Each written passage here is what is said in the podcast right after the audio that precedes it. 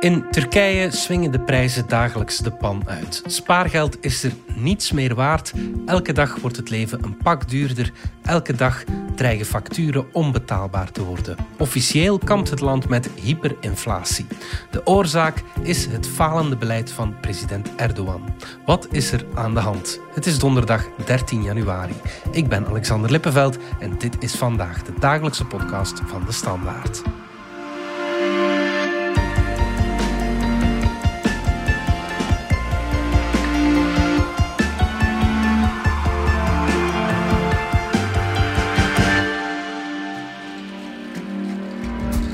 Eind 2020 steeg de huur van mijn woning in Istanbul met 50 procent. Ik ben naar het zuiden verhuisd, naar een klein dorpje. Ik heb een pensioen van 2700 lira. Dat is ongeveer 179 euro. Het is hier nu winter, maar ik ben niet van plan om de centrale verwarming op te zetten. Want die kan ik gewoon niet betalen. Mijn vrienden en ik hebben aan goede universiteiten gestudeerd. Er zijn bankdirecteurs bij en professoren, maar in ons WhatsApp-groepje roepen nu zelfs onze rijkere vrienden op om kaas te hamsteren, voor de prijs stijgt. Zelfs zij zijn bang. Ik doe vertaalwerk en werd daarvoor gelukkig betaald in euro. Maar mijn bedrijf heeft inkomsten van klanten in lira gekregen. Gevolg, gisteren belden ze me. Ze hebben niet genoeg geld om mij uit te betalen. Dit is wat het betekent om te leven in een land waar de inflatie ongekende hoogten bereikt. Elke dag is je geld minder waard. Kun je minder kopen met je geld. Elke dag word je armer. Onze collega Kubra Maida trok de voorbije dagen door Turkije en tekende schrijnende verhalen op. Daarnet nog sprak ik twee zussen. Het gaat over studenten van, van 21 en 25 jaar die krijgen tranen in hun ogen omdat zij kunnen geen schoolboeken meer kopen. Zij kunnen zelfs geen printpapier kopen omdat ze niks mogen verspillen. Dat één velletje blanco papier zoveel waard is dat ze het niet durven gebruiken omdat ze het misschien per ongeluk zouden verspild hebben, dat ze er een fout op schrijven of zo. Dat, dat, dat er mensen zijn die 35 jaar lang zo simit verkopen, dat zijn zo Turkse ronde broodjes. En dat die man nu zegt, ik moet stoppen met werken, want ik haal er geen winst meer uit. Maar ik kan mijn prijzen ook niet verhogen, ook al betaal ik dubbel zoveel voor mijn kaas en mijn tomaat. Ik kan mijn prijzen niet verhogen, want dan verkoop ik niks meer. Maar nu haal ik er ook geen winst meer uit. Geen één lira haalt hij winst uit wat hij verkoopt. Corona bestaat hier op dit moment zelfs niet meer. Dat is zelfs geen topic. Als je op straat wandelt, het enige wat je hoort is zijn de woorden inflatie, rente, dollar, lieren. Het is weer gestegen, dit product is weer gestegen. En de mensen leven alsof het de laatste dag is, omdat de koffie die je vandaag koopt misschien morgen nog duurder wordt. En je denkt, dit is misschien mijn laatste koffie. En wij kunnen ons niet inbeelden dat wij moeten kiezen tussen smiddags een koffie drinken of mij geld sparen om s'avonds avondeten te kunnen kopen. Dat is de situatie waarin dat de mensen zich nu bevinden.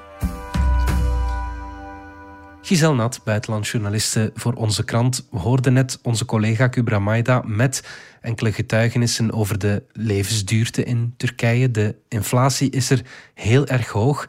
Dat is eigenlijk de schuld van het economische beleid van president Erdogan. Vertel. Ja, de president wil de rente laag houden, zodat krediet goedkoop beschikbaar blijft. Maar intussen kreunt het land dus onder een gigantische inflatie het officiële cijfer is 36% op jaarbasis. Maar onafhankelijke onderzoekers denken dat het eerder 80% is. Okay, En om dat in perspectief te zetten, dat is het soort van inflatie waardoor spaargeld wordt ingeruild voor goud, omdat het anders even waardevol als wc-papier is. Ja. Nu, orthodoxe economen zeggen dat je een hogere rente of, of duurder geld dus moet hebben om die inflatie in te tomen. Mhm. Maar dit beleid woekert die inflatie aan en het duwt miljoenen Turken in armoede en zelfs in voedselonzekerheid. Maar goed, Erdogan wil het wapen van de hogere rente niet inzetten om de inflatie te temperen. Waarom niet? Zelf beroept hij zich op religieuze gronden. Dus hij zegt de islam vindt rentevragen op schulden of op geld onkies en als moslim zegt hij, zal ik doen wat onze religie ons voorschrijft. En daarmee mikt hij natuurlijk op de religieuze kiezers. Maar zijn recept werkt natuurlijk niet. Uh, de inflatie loopt op en nog belangrijker is dat de Turkse munt, de lira, enorm in waarde is gedaald. 43% van haar waarde kwijtgeraakt op een jaar. Oké, ja. Er zijn natuurlijk nog andere achterliggende redenen behalve dat religieuze. Erdogan zegt eigenlijk die rentedalingen die zwengelen onze groei aan, want er wordt meer geproduceerd en meer geëxporteerd op krediet. En er is natuurlijk in Turkije een lobby van exportbedrijven die niet zo slecht af is met dat goedkoop krediet of die goedkope munt. Want met die lage munt kunnen zij de Turkse import voordeliger of aantrekkelijker maken voor andere landen. Mhm, mhm. Toch is het wel zo dat ook die motor begint te sputteren. Hè? Want Turkije heeft heel weinig grondstoffen, moet die dus invoeren, moet ook energie invoeren. En dat wordt allemaal veel moeilijker, veel duurder met die, die spotgoedkope munt. Dus de kosten van de exportindustrie stijgen ook. En bovendien boek je als land op producten als bijvoorbeeld pasta, textiel, hazelnoten. Ja, daar haal je niet de grote meerwaarde. Het is een ander verhaal dan als je computerchips zou exporteren. Ja, ja, ja. Wat is de rol van de Turkse centrale bank hierin? De afgelopen weken of maanden uh, moet die bank voortdurend miljarden dollars in de strijd gooien om te voorkomen dat die lira nog meer zakt in waarde. Dus die bank ja, die probeert in te grijpen, maar haar structurele reserves raken op, omdat Erdogan een soort van illusie van groei wil doen standhouden. En die bank kan ook heel weinig doen aan een veel ouder probleem in Turkije, met name het aantrekken van buitenlandse investeerders. Um, dat loopt niet goed. Hè. Dat rentebeleid, die zwakke lira, dat zijn allemaal redenen voor investeerders om hun buitenlandse valuta niet in Turkije uh, te brengen, omdat er gewoon niet zo goed te verdienen valt. Geeft Erdogan nu toe dat hij fout zit? Nee, Erdogan uh, blijft volharden. Hij noemt dit een economische onafhankelijkheidsstrijd. Dus aan de ene kant is volgens hem het moedige, deugdzame Turkije dat langs alle kanten belaagd wordt. En aan de andere kant heb je een internationale rentelobby. En dat is een soort codetaal waaronder zijn supporters zondebokken verstaan als het Westen, de Zionisten, soms zelfs de CIA. Dat is dus complotdenken eerste klas. En dat geeft aan hoe verhit dat nationalisme nu in Turkije is. Erdogan voelt zich omringd door vijanden en hij stelt zichzelf voor als de underdog die, uh, die het land gaat verdedigen. En geloven de mensen dat vandaag nog steeds zijn, zijn supporters, zeg maar?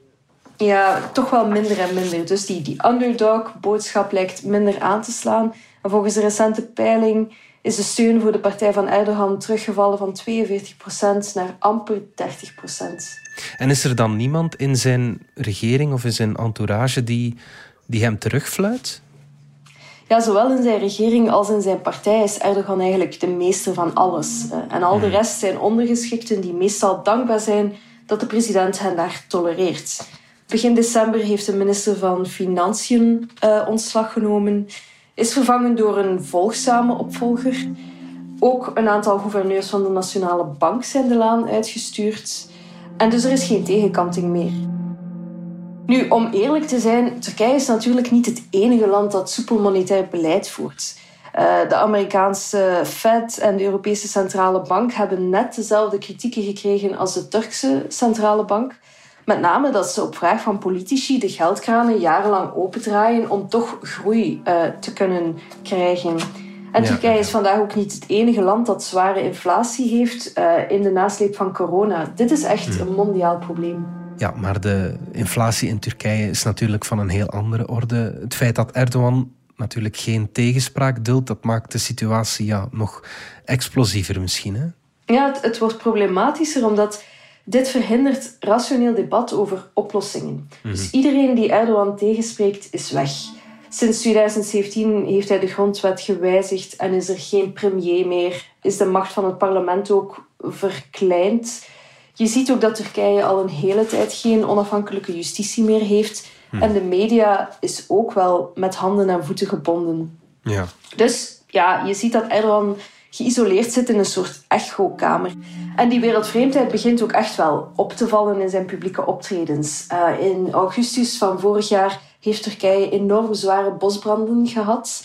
Er waren geen blusvliegtuigen beschikbaar. Er liep daar weer van alles mis. En de president werd gefilmd terwijl hij ter plekke in het rampgebied theebuiltjes ging uitdelen en smijten in het publiek. Ehm, er zijn beelden van vorig jaar van Erdogan die in een luxueuze zwarte auto stapt, terwijl een huilende vrouw hem aanklampt en zegt dat ze honger heeft. Dus het contact met de realiteit is, is verloren. Ja, het is nogthans niet altijd zo uh, geweest. Hè. Erdogan is jarenlang geprezen omdat hij Turkije liet floreren, zeg maar. Hij had wel een heel grote aanhang. Wanneer is het fout beginnen gaan dan?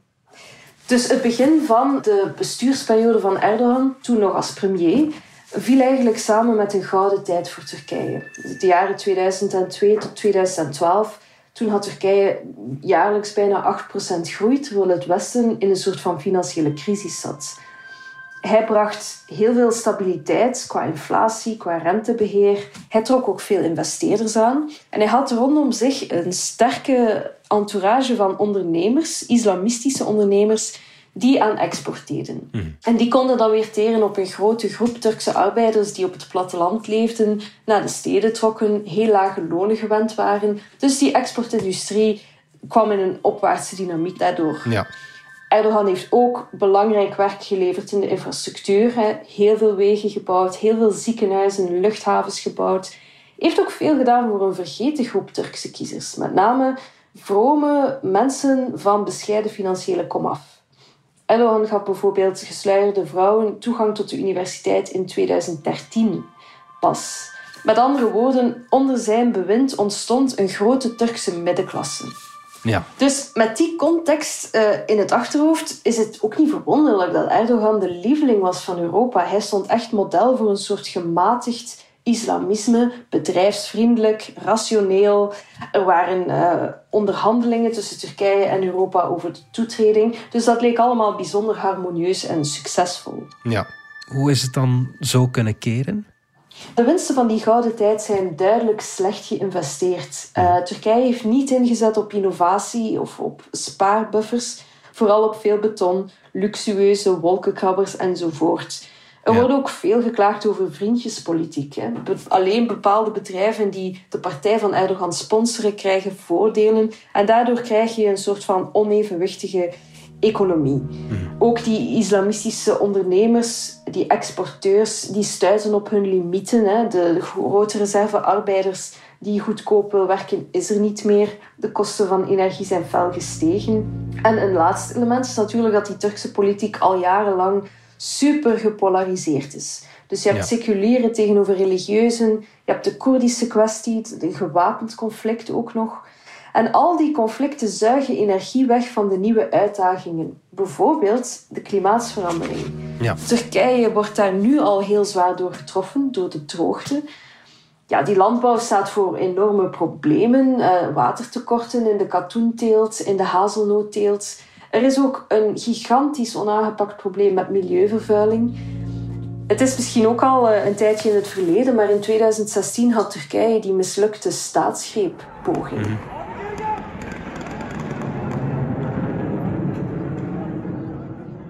Erdogan heeft daar een enorme schrik uh, doorgekregen. En het gevolg is dat hij ja, links en rechts mensen begon weg te zuiveren, ondernemers begon te onteigenen.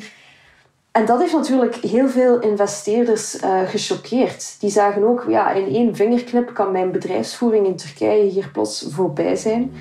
En het resultaat is dat eigenlijk sinds die periode Turkije echt een probleem heeft om investeerders naar het land te trekken. Het vertrouwen is weg. Ja, als ik dat allemaal samenneem, Giselle, wat je net vertelde, dan denk ik, ja, het is gewoon tijd voor iemand anders. Die man zit daar al te lang. Er is absoluut een soort van, ja, noem het dictator-effect. Wat je ook bij Erdogan ziet. Die begon met een heel brede coalitie van steun, met heel veel vertrouwen, met heel veel krediet eigenlijk. Maar ja, hoe langer hij de macht had, hoe, hoe meer de instellingen beschadigd zijn geraakt. Hoe meer je ook klachten hoort over corruptie. Mm. Omdat die autocraat zich ook steeds meer isoleert en alleen nog maar ja-knikkers tolereert, krijgt hij ook steeds meer valse informatie of, of desinformatie zelfs. En het lijkt alsof Erdogan nu toch wel echt in die cyclus vastzit. Hè. Vernieuwing kun je met hem aan het roer eigenlijk niet meer verwachten. Nee, nee. We keren even terug naar onze collega Kubra, die een gepolariseerd en ook wel bang land aantrof. De prijsstijgingen, daar heeft iedereen het natuurlijk heel moeilijk mee. Want die stijgen zo snel dat de lokale bevolking zelf soms niet eens kan volgen dat iets wat ze gisteren voor 20 leren hebben gekocht, vandaag plots 25 leren is. En dan zit je aan de kassa bijvoorbeeld dat, dat mensen zo daar even over discussiëren. Maar dat stopt heel snel. Na een opmerking van gisteren heb ik het wel gekocht voor 20, is het alweer gestegen. Wat daarna volgt is heel veel spanning. Omdat je merkt dat mensen heel bang zijn dat de persoon aan de andere kant ehm, niet op dezelfde lijn staat. En dat ze niet durven met elkaar te praten, omdat ze weten dat het heel snel kan escaleren.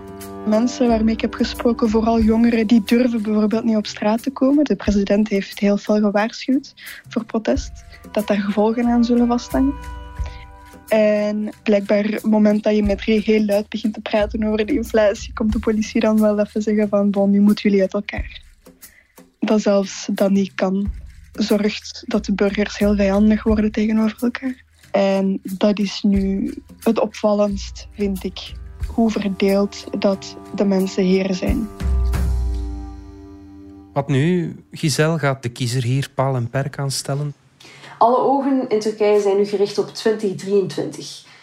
Dat jaar, in juni, houdt Turkije de moeder van alle verkiezingen, omdat dan echt wel ja, een keuze wordt gemaakt. Gaat Turkije onherroepelijk verder op hetzelfde neerwaartse pad? Of komt er toch wat vernieuwing? Erdogan en zijn coalitie van islamisten en ultranationalisten willen dan natuurlijk kost wat kost de macht behouden. Erdogan wil zijn derde ambtstermijn als president dan beginnen. Je hebt dan ook de honderdste verjaardag van de republiek. Dus hij wil dan op die symbolische dag aan de macht blijven. De oppositie aan de andere kant die ruikt natuurlijk bloed. Zoals het er nu naar uitziet, heeft ze ook de meerderheid. En ze voelt ook wel aan van kijk, als wij nog investeerdersvertrouwen willen herstellen, de instellingen terug herstellen, de bevolking hoop geven, dan moet het echt wel gebeuren in 2023. En hoe kijkt de bevolking er zelf naar? De meeste Turken zelf lijken niet meer te geloven in Erdogan als leider. Hmm. Wat ik van getuigen in Turkije ook hoor vaak, is dat ze ook vrezen dat hij toch niet kalmpjes zal vertrekken. Veel kiezers uh, zijn bang voor manipulatie van die verkiezing. En is dat realistisch? Ja, waarschijnlijk wel. Want Erdogan heeft al eens verkiezingen vervroegd als het hem beter uitkomt. Mhm. Iedereen in Turkije heeft schrik dat hij dat nu ook zal doen. Dat hij nu dit jaar die verkiezing vervroegt op een moment dat de situatie nog niet te dramatisch is, economisch. En ze kijken ook naar de maatregelen die hij neemt als een soort van ja, electoraal zoethoudertje. Hij heeft zo pas de minimumlonen opgetrokken. Eigenlijk is dat iets wat Turkije zich niet kan veroorloven, maar het past ook allemaal in die populariteitsslag. Kijk ook naar bijvoorbeeld hoe hij de belasting op alcohol dramatisch verhoogt. Dat is echt iets wat zijn conservatieve achterban plezier kan doen. Met andere woorden, het zijn heel onzekere tijden voor de, de modale Turk, zeg maar. Ja, het is heel spannend en ook wel heel onvoorspelbaar. De grote vragen voor Turkije en ook wel voor de regio natuurlijk is ja, gaat die Turkse staat failliet? Mhm. Loopt dat nog verder uit de hand, die crisis? Mhm. En een tweede factor van onvoorspelbaarheid is natuurlijk de bevolking. Hoe lang tolereren mensen dit nog? Er is heel veel schrik in Turkije om over politiek te praten. Maar aan de andere kant um, raken de mensen echt uh, op het einde van hun geduld. Als je weet dat de hoogste religieuze autoriteit in Turkije zich nu bezighoudt met fatwas op kerstcake uh, terwijl er zoveel Turken zijn die moeite hebben om brood of eieren te kopen of brandhout om een warme maaltijd te maken ja, dan weet je dat, dat het regime in zware problemen zit. Denk je dat het einde van de regeerperiode van Erdogan stilaan nadert? Het politieke einde van Erdogan voorspellen is een uh, onderneming die gedoemd is tot falen, zo lijkt het wel. Want het is al zo vaak voorspeld, na Gezi-parkprotesten, na de staatsgreep van 2016. Telkens werd gedacht, dit is het einde. Telkens wist Erdogan zich te redden en zelfs zijn greep op de macht te versterken. Hmm. Oké.